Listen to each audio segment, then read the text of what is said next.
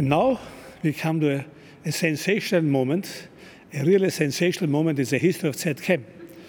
Because normally ZKM is famous that the exhibitions are perfectly optimal, open and finished. But our catalogs come always later, and horribile dicto sometimes for years later.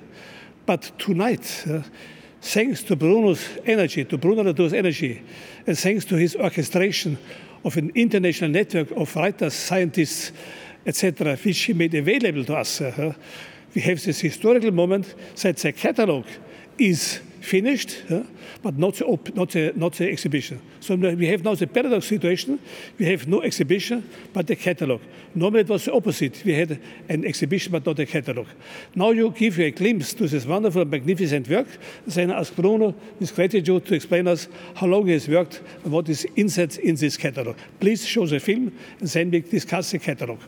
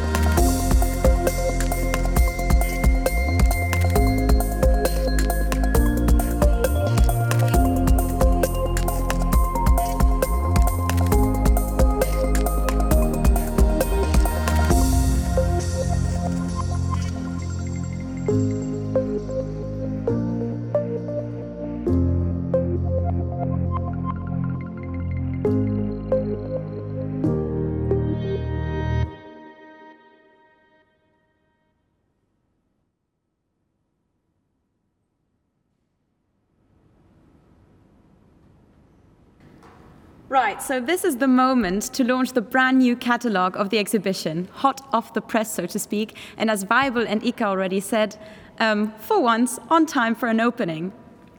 The catalogue will be available in stores in July, and in order to introduce the catalogue, it's our pleasure to introduce Jens Lutz, our dear colleague. Um, he's head of the publications department at ZKM and our bookmaker, as we like to call him. Bruno, I think you have started uh, since uh, two, uh, two, years ago to work at the catalog. And uh, we are very grateful that you have worked, that you made us available your international network for great scientists and writers. How difficult was it and what was your conception? Please tell us a little bit about the catalog. Well, it's the fourth time i am lucky enough to do a catalog with a connection between uh, ZKM and uh, MIT Press. And it's the third time or the second time, I forgot when I'm doing it with Jens. Uh, it is amazing because uh, we have been able to do with the catalog, as you saw very briefly, flipping through the pages, something which was uh, from the start uh, put under the auspices of uh, Alexander von Humboldt. The idea was to compare uh, what was uh, mentioned before, the Ehrenkunde, which now in, in, German is not so nice, but at the time was very important. But it's the idea that you could move from one thing to the other without uh, really a great order, but uh, every time learning a lesson uh, from nature, which is, was the great idea of uh, Humboldt. And we try to reproduce that by crossing long essays with landscape. And Jens, I'm sure, will mention the difficulty with doing that. But it's also the second time that I've uh, luck uh, to be able to do it with uh, my good friend and the real great maestro of design, uh, Donato Ricci, uh, who works with me in the Media Lab in, in, in, in Sciences Po. And the connection between Jens' uh, staff, Donato, and the vast numbers of scientists artists and uh, activists and philosophers, starting with Chakrabarty and ended with Donna Haraway, and you will meet some of them uh, tomorrow, was a great occasion to see the, the path from where we are, what Martin mentioned before, the, the sort of disconnection between the world we live in and the world we live from, to uh, the terrestrial nicely mentioned by Bettina. Uh, so it's actually, in a way, another exhibition through the visual and through the amazing skill uh, of Donato uh, Ricci. And I agree with Peter, it's fairly funny to have a, a small scale exhibition on paper, uh, which is before the exhibition in real life.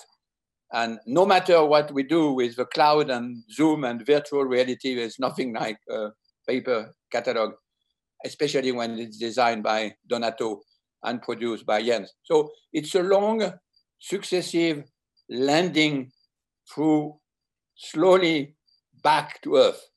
So in a sense, it, it, it, it's an admirable, uh, how should I say, conversion movement where we suddenly realize how much we ignore of the critical zone in which we have. It has a slightly different title because this time it's called the science and politics uh, Uh, the, the, science and politics of landing on Earth. So it's absolutely explicit. Every chapter we land closer and closer and closer from Earth.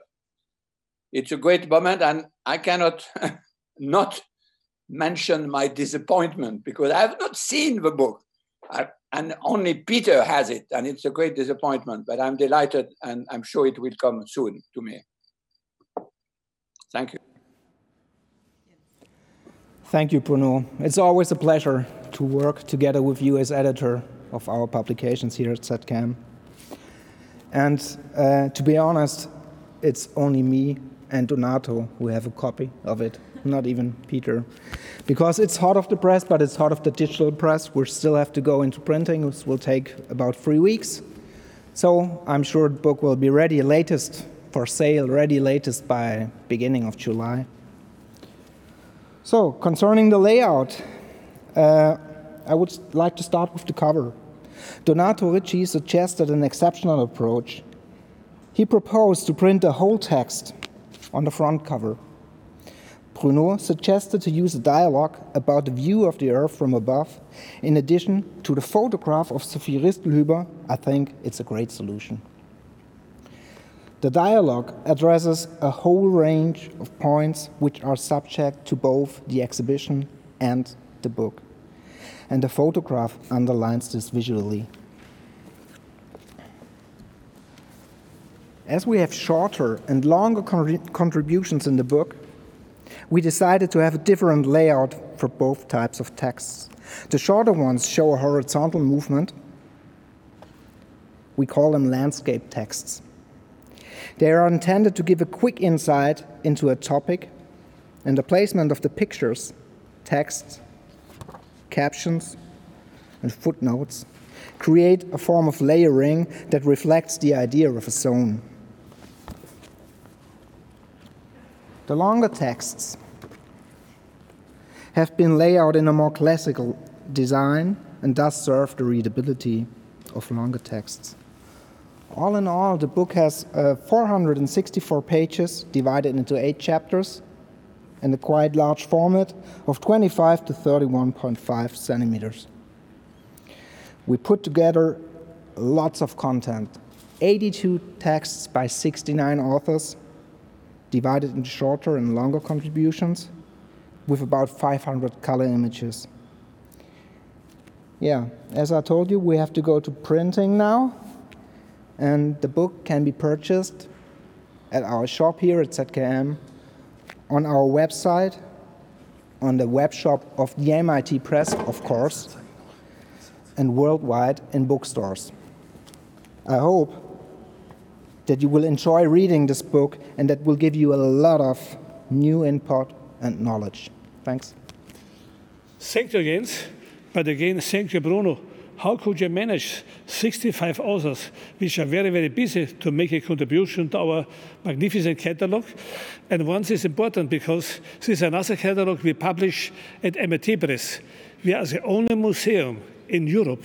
This has such a high standard that our catalogs are published with one of the best publishers in the world, MIT Press. Bruno, how could you achieve to convince these people, so many people, to write in such a short time such wonderful essays?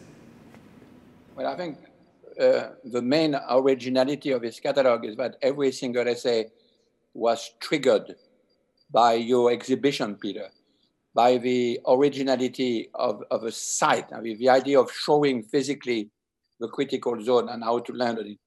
So I don't think I had uh, maybe only one um, person I wanted to have uh, who didn't answer, yes, I will do it.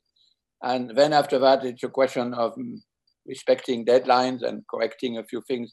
But on the whole, it was a very smooth uh, process because everyone was interested in the connection. And also because of this idea of linking Humboldtian uh, thing description uh, with uh, the essays. So it allows a lot of flexibility, long and short. But of course, the main uh, drive for the catalog was the chance I had to have a student from HFG for uh, three years, which uh, for two years, which is six weeks uh, with them, and many of them are in the catalog as well. So there are also a lot of young uh, people for which it's their first publication. So it was a very easy. And when I work with Jens and the ZKM staff, staff is always simple. It doesn't mean it's simple to do it. Donato and Jens know that. But my part was the easy one. I just had to be persistent. Música